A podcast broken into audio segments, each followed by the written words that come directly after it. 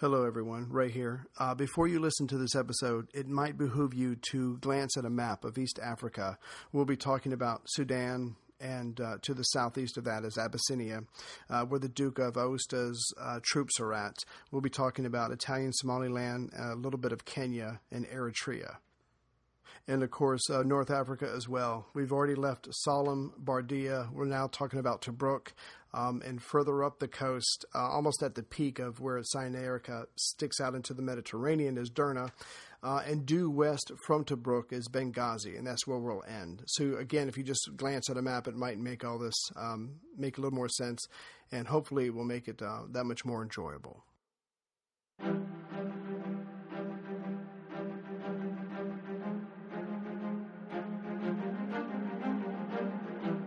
Hello, and thank you for listening to the History of World War II podcast, episode 77 Tobruk.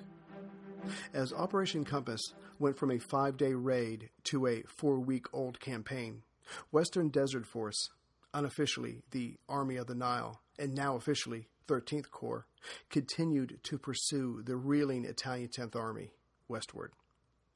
But its very success allowed a rift between Churchill and Wavell to grow and fester.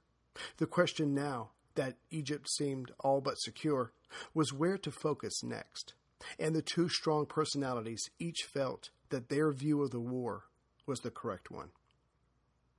In early January 1941, Prime Minister of South Africa Jan Smuts offered up a South African division for operations in East Africa, anything to counter the Duke of Aosta's large Italian force. To Churchill, this was a godsend. To Wavell, it was more of what he didn't need. What Churchill could not see, and no one is perfect after all, is that Wavell, for now, needed replacements for his experienced troops when they fell in battle, not an altogether new group of men to be trained and equipped. But even more than that, he needed logistical units to increase the efficiency of the men he had already fighting and, of course, more equipment of all kinds. By January of 1941, each and every communication between the two British leaders seemed only to fuel the fire more. On January 6th, Anthony Eden, now Foreign Secretary, told Churchill that he was hearing from different sources that Germany was building up its resources in Romania, which it already controlled, and preparing for a campaign in the Balkans with Greece as its ultimate objective. Four days later, on January 10th, the C-in-C's Middle East were told they might soon have to give up their tank, anti tank, artillery, oh, and yes, RAF squadrons to help Greece in the near future. In other words, practically everything they were using now in Operation Compass and planning to use in East Africa. But Wavell did not take this personally. He simply replied back to London that there was a good chance that this information was being purposefully leaked so the Greeks would get nervous and demand British aid. His thinking was if we gut our forces in Africa and Egypt and send them to Greece, we will be sufficiently weakened in all three places and will be able to resist absolutely no one. And lastly, if London desires that 13 Corps continue pushing the Italians west, we can't possibly do that and then get all those units listed to Greece in time to stop the Germans, if they are making a serious run at Greece at all. This reply was the exact opposite of what Churchill wanted to hear from a general he did not already trust. And the Prime Minister's reply was a stinging one. 1. Our information contradicts that the German concentration is merely a move in a war of nerves or a bluff to cause dispersal of force. 2. Destruction of Greece would eclipse victories you have gained in Libya and might affect decisively Turkish attitude, especially if we have shown ourselves callous of fate of our allies. You must now therefore conform your plans to larger interests at stake. It's worth noting that before Italy invaded Greece, Turkey was valued more than Greece. But the latter's amazing defense against their Italian invaders helped change opinions at Whitehall. 3. Nothing must hamper capture of Tobruk, but thereafter, all operations in Libya are subordinate to aiding Greece. 4.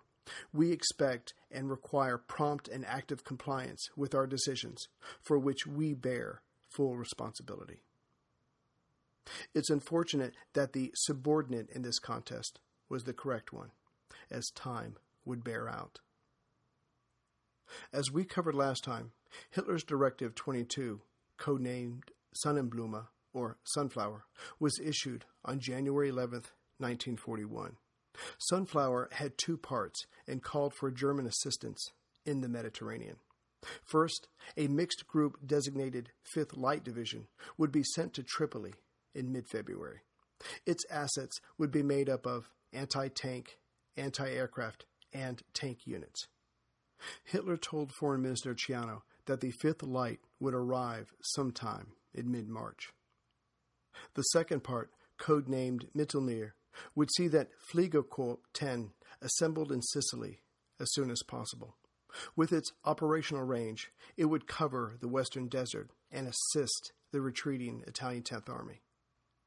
Mussolini gratefully responded by saying he would add to this the Ariete Armored and Trento Mechanized Divisions, which would arrive in Tripoli in early February. For now, the British were spared the pain of facing the 5th Light Division, but the Royal Navy felt the effects of Mittelmeer shortly after the fall of Bardia, because by mid January, Fliegerkorps 10 had 186 bombers, fighters, and reconnaissance aircraft in Sicily. And the convoy named Excess would be the first to feel the change in the air. Admiral Somerville's Force H, led by carrier Ark Royal, left Gibraltar and took up position as a convoy's escort. At the same time, Admiral Cunningham's main fleet, made up of the battleships Warspite and Valiant, and the carrier Illustrious, left their position further east to meet and take over responsibility for excess. Post Taranto, these fleets were more procedural than practical. There certainly wasn't a respectable fear of Italian ships or bombers by the various crews. Even so, the most dangerous part of the trip was when passing through the Sicilian Channel. The Italians may not have had radar, but their listening posts could effectively guide their land based bombers to their targets, especially with the proximity the narrow channel provided. On January 10th, both British fleets had been harassed by Italian aircraft, but these were relatively easy to beat off. A few days later, the Italians were back. And as before, the Illustrious launched some of its Fulmar fighters. The Italians were driven off easily enough, but with hindsight, theirs was not an attack at all, but a diversion. As the last of the Italian bombers turned away, the carrier's radar picked up a large formation heading their way, coming from Sicily. The Fulmars were quickly recalled, and the carrier turned into the wind to launch more fighters. But the fighters already in the air didn't get back in time, and those just launched weren't enough to make a difference on their own. Soon, between 30 and 40 Junkers 88s and 87s attacked the carrier. Illustrious was hit six times before the recalled Fulmars made it back. At that point, the Junkers made for their base, but their job was done. The wounded carrier wandered about, unable to control its own course for the next three hours. With minimal repairs, the illustrious crew was able to use its engines to steer a shaky course towards Malta. En route, the ship was attacked twice more and hit once more. But the carrier's troubles were far from over, and her days of an active participant in the Mediterranean War were numbered. Illustrious made it back to port, but the Germans spent the next 13 days bombing the dockyard, while those on the ground attempted repairs. The British and local Maltese dockyard engineers and workers ignored the bombs as best they could and pushed themselves to get the ship into working order and at dusk on January 23rd, the Illustrious slipped away, made for the Suez, and then started its long voyage to the United States for further repairs. The shift in power that came to the Mediterranean after Taranto now swung the other way, and this dovetailed nicely for the Axis, as German and Italian reinforcements were getting ready to make for Tripoli. And now that the Germans were in the Mediterranean, they brought their tried and true practice of laying mines. The British were to lose many ships in the future to these mines, but more than that, the delays caused by searching for them amounted to this Allied convoys were no longer safe in the Mediterranean, and using the Suez was now, at best, a gamble. After the fall of Bardia, General Archibald Wavell had a problem, and it was a nice problem to have, certainly preferable to so many other possible ones. O'Connor's five day raid had become a four week campaign and seemed able to go on for another four. Wavell's problem was balancing out what forces he had within the area he was responsible for, all the while effectively handling all enemy forces therein. And so far, General Richard O'Connor had destroyed eight Italian divisions, captured 70,000 prisoners, confiscated at least 400 Italian artillery pieces, a few medium tanks, just over 100 light tanks, nearly 1,000 trucks, and stockpiles of petrol. The last two items of this list were, literally, keeping Operation Compass moving further west. Added to this was the major base of Bardia. But until its harbor was cleared, it wasn't possible to use it as a port. This meant that if Wavell wanted O'Connor's forces to continue, and he did, despite his pressing problems elsewhere, Tobruk had to be captured intact. So when O'Connor formally asked permission to go after the port city, Wavell's acquiescence was only a formality. O'Connor, knowing how his superior would respond, already had Tobruk surrounded. Besides, they each had read the latest intelligence report that reminded them that there were still 80,000 Italian troops with 900 guns in Cyrenaica, and further west, another 90,000 with 500 guns. The end was in sight, but it was still far from over. After Bardia, British Commonwealth forces moved, unopposed, on to Tobruk. Meanwhile, British intelligence earned its pay this time by correctly assessing the Italian strength within the garrison at about 25,000 men, with around 200 guns. A man named General Mannella was in charge with his 22nd Corps, and the balance of his force was made up of the 61st Sirte Division. But what made Mackay's Australian smile was that, compared to Bardia, the perimeter of Tobruk was almost twice as large but Mannella only had about half the number of troops to defend it. But there was a real danger for the Australians here. This battle would not take place in a vacuum. About a hundred miles to the northwest, along the coast, was the 60th Sabratha Division at Derna. And due west of Tobruk, again about a hundred miles away, was an armored group of unknown strength under General Babini at Mechili. Would those two groups attack Mackay's men as they themselves attacked Tobruk's perimeter? No one could answer that. And it looked as if Graziani, tired of the humiliation, was now playing his own chess game.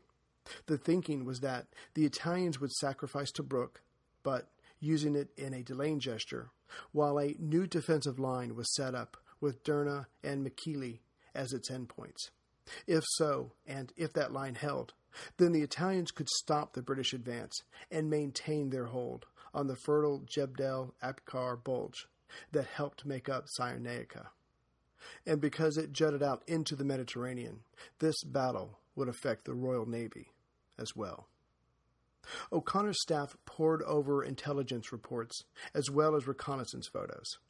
They then told the general that they estimated Mackay's attack would need 1,000 tons of artillery ammunition. And as Bardia's harbor was still unusable, those shells would have to come over land. The earliest the supplies could be there was January 21st. So the Aussies got to work preparing their attack. Meanwhile, Wavell and Air Marshal Longmore flew to Athens. The determined Greek repulse of Italian aggression stunned the world, but it lifted Winston Churchill. Finally, here was someone handing the Axis their first clear defeat in Europe. And as the British did not have enough men in the ranks yet to properly offer a challenge on the continent, it seemed only logical that the two still standing antagonists of the dictators should join forces.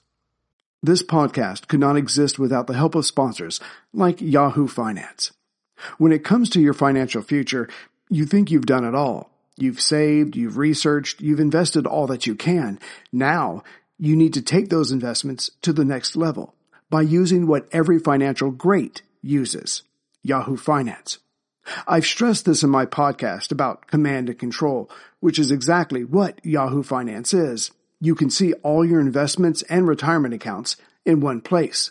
You can consolidate your views from multiple accounts into one hub and access the expert analysis you need to tend to your entire portfolio with confidence.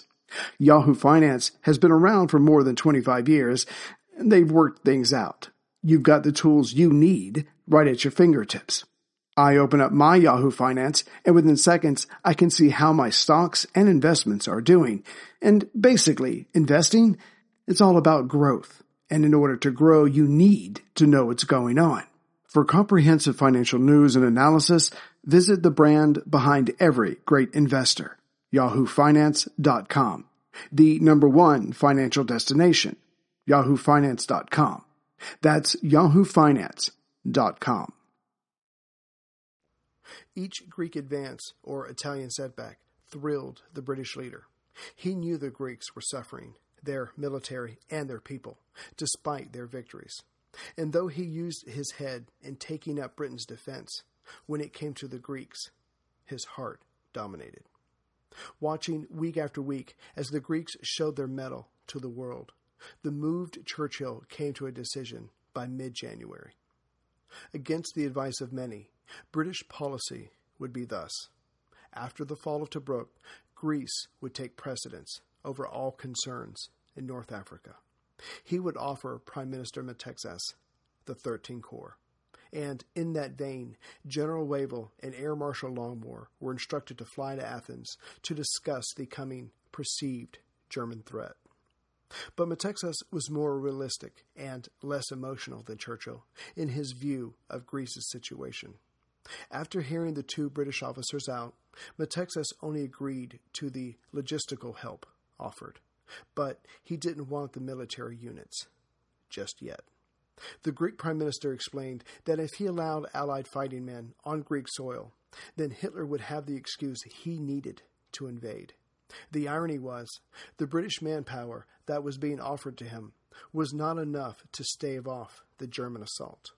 Why should he agree to a position that would invite German aggression without the means to stop it? As for the direct British help, Metaxas would wait until the force that could be sent was significantly larger. If Churchill was frustrated with Wavell, this rebuff was felt personally. However, for now, Wavell's forces in North Africa were saved to continue Operation Compass. Ironically, the Duke of Aosta then went on to save Wavell's plans for East Africa, again against Churchill's desire. After the fall of Sidi Barrani and Bardia, the Duke did not feel secure with his position in East Africa, despite having 250,000 troops, mostly in Abyssinia, but also in southern Sudan, Eritrea, British and Italian Somaliland, which also threatened Kenya. On January 11th, the Duke asked Mussolini if he could withdraw his forces from southern Sudan, as its relative flatness lent itself to British mechanized forces. Mussolini, having lost so much in Greece and northern Africa, agreed. So those forces were transferred to northern Eritrea, near the hilly country of Agordat and Barentu. These passes had to be kept out of British hands, as they not only led to northern Abyssinia, but also to the coast of Eritrea. If the British made it that far, it would allow the Royal Navy to play a larger role in the area, and the Italians did not want to see that day come anytime soon. Now, this theater of war had already been discussed and hotly debated by Churchill and Wavell, but it would be an ongoing battle.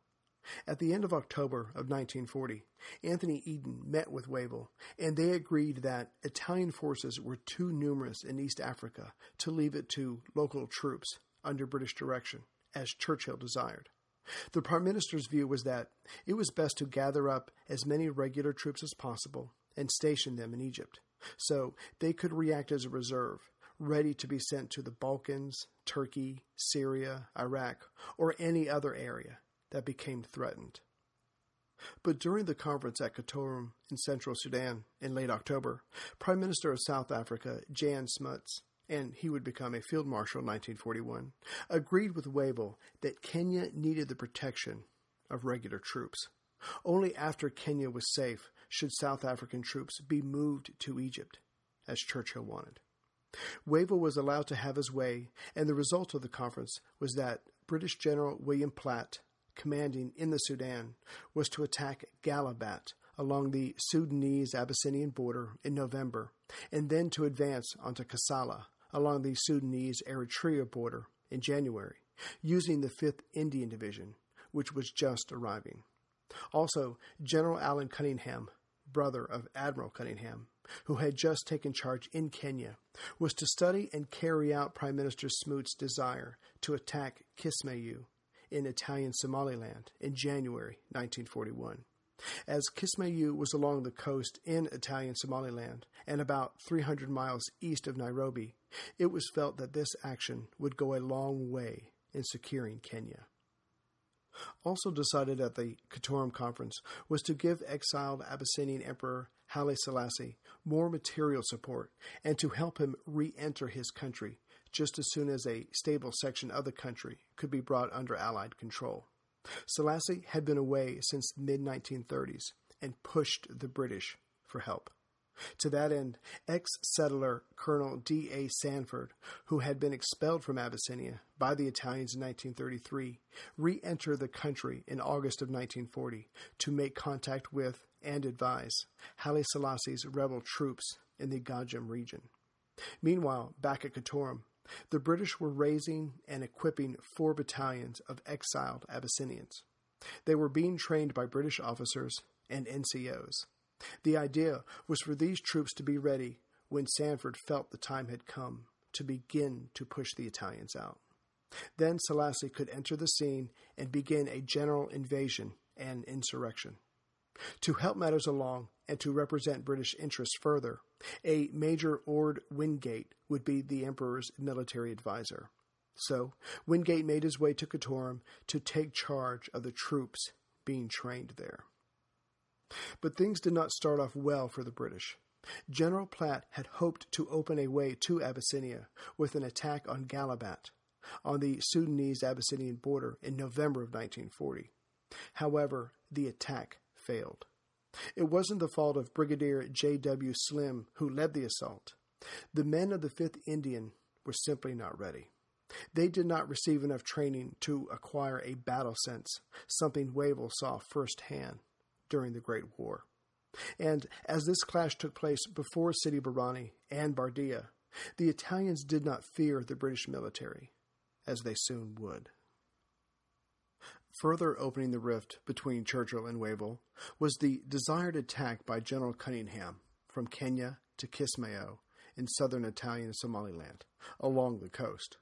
After studying the situation, General Cunningham reported to Wavell that his attack should be postponed until after the rains in May 1941.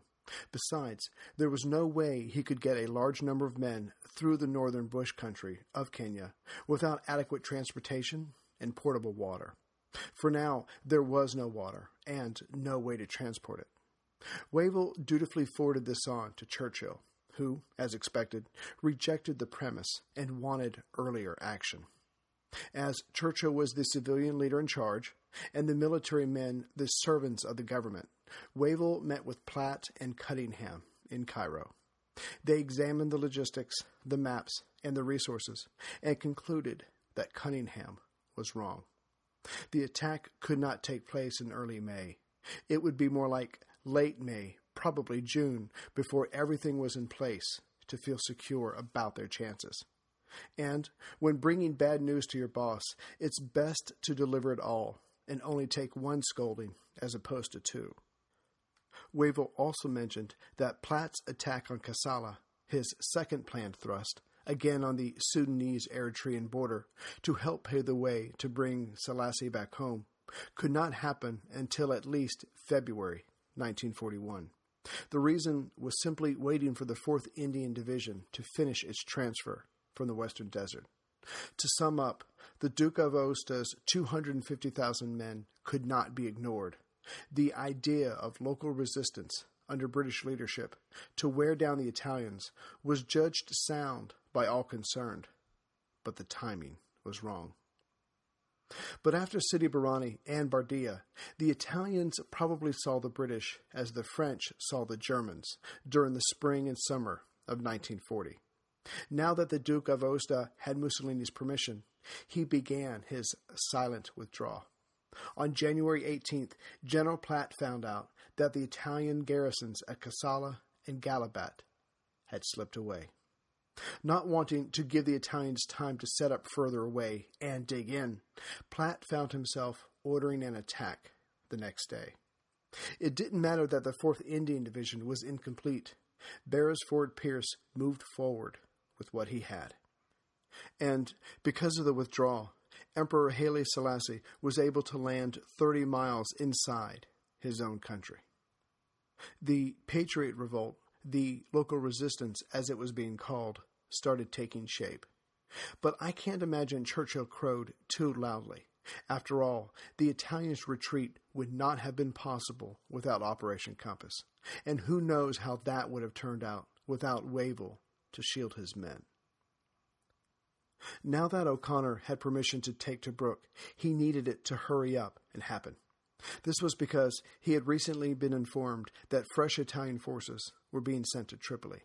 If he didn't push on soon, he might find four more Italian divisions and a tank group between Derna and the Gulf of Sirte, further west. And who knew what the Germans were really up to?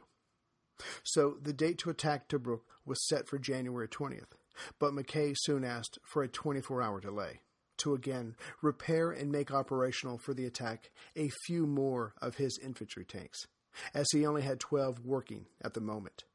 O'Connor, remembering what 24 hours got him last time, at least five more tanks for Bardia, agreed.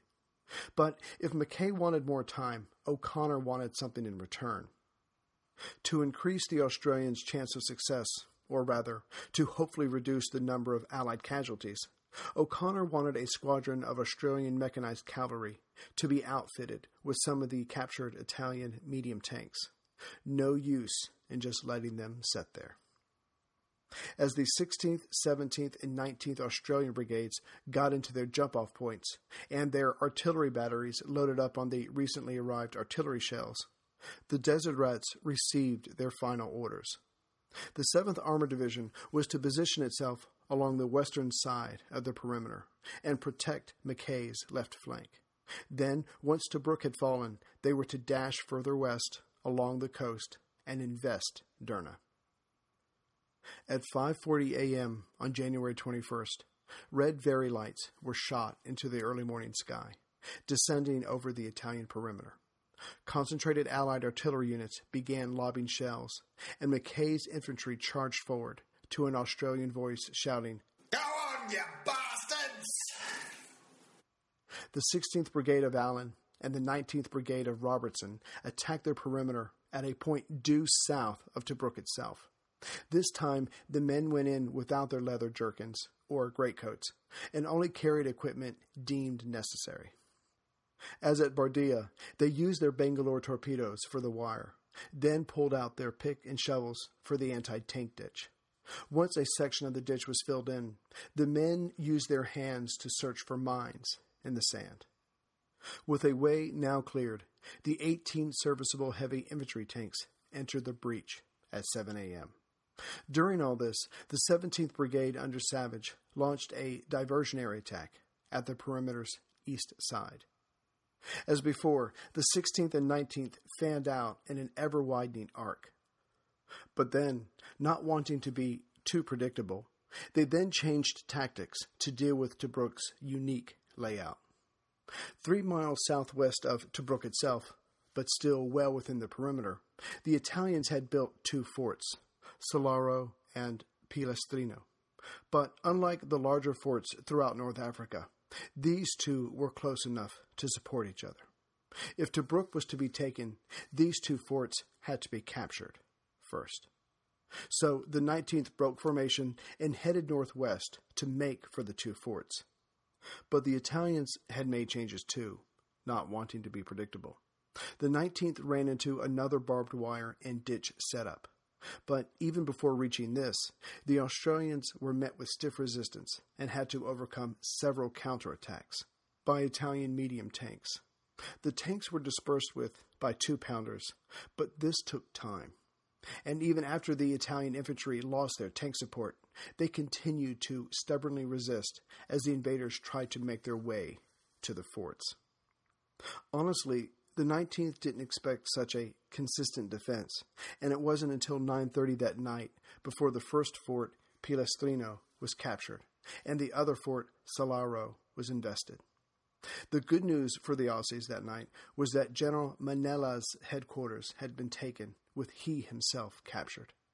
Only then did the invaders feel secure enough to stop operations for the night. They assumed that the morrow would bring another Italian collapse and surrender. Still, their sleep was unsettled as they heard explosions from the direction of Tobruk. Clearly, the Italians were making sure that the Allies, once again, could not use the harbor and probably any stored up supplies.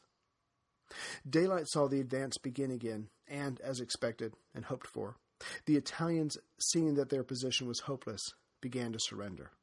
Amazingly, despite the explosions, there was little damage to the port and surrounding buildings. The Australians moved into Tobruk, and the Royal Navy, after sweeping for mines for the next two days, started dropping off supplies. Making the port once again operational, Mackay reported that he had lost 355 men, but had 25,000 new prisoners. At Tobruk itself, a mountain of undamaged supplies were found, and Mackay desperately needed them, if only to feed the prisoners. By late January 22nd, Australian soldiers were walking around Tobruk, wearing swords and medals taken from Italian officers, all the while stuffing themselves with confiscated canned fruit and lighting their cigarettes with Italian money. Yes, they swaggered about, but they had earned it. However, Electric Whiskers, Bergonzoli, had escaped again. As for O'Connor, who had spent at least the last four weeks obsessed with logistics, the greatest prize at Tobruk was the water distillation plant and its wells, that had a capacity for 40,000 gallons a day. With this and his captured Italian trucks, O'Connor kept his rickety advance moving forward and supplied. But he never smiled.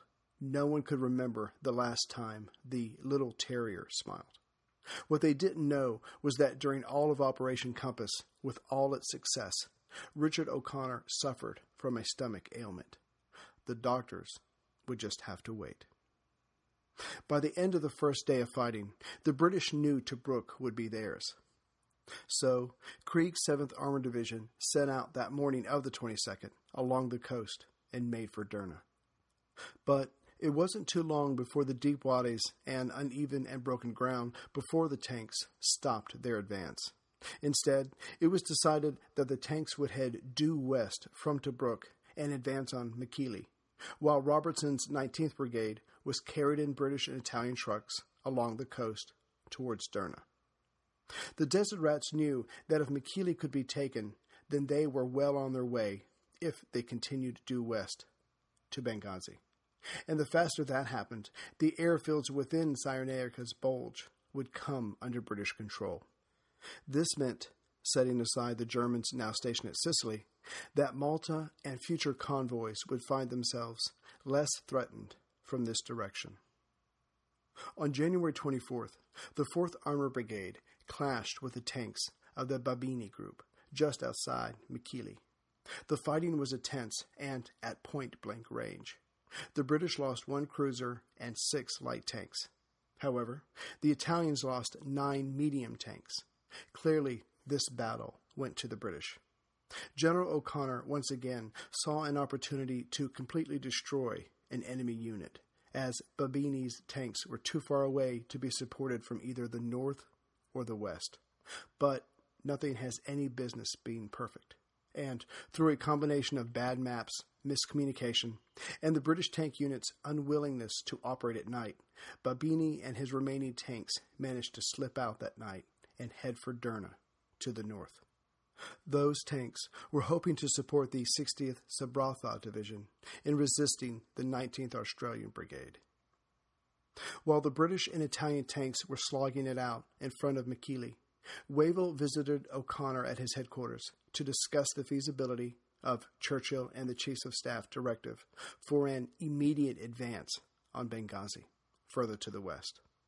The Prime Minister's nose might have been put slightly out of joint by the Greek refusal, but that didn't mean the Bulldog did not see an opportunity when one presented itself.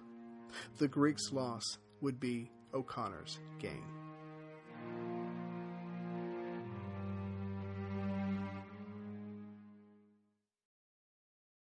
Greetings, everyone from Central Virginia. So, I hope this episode made sense uh, with East Africa and North Africa. And to be honest, it's only going to get worse because the operations in East Africa are going to keep going. They're going to keep going in North Africa. And then we're going to have to throw in Greece. So, just keep glancing at a map every once in a while, and uh, you'll be okay. So, I just wanted to take a moment and thank uh, some of the latest members who signed up um, Jason K., Paul B., Nick H., John H., Brent T., Joseph W., Michael M., David W., David P., and Alexandre B. So thank you very much. And if anybody else is interested in the membership episodes, I think I'm starting to get better at it now. Um, there are eight out there waiting for you, soon to be nine.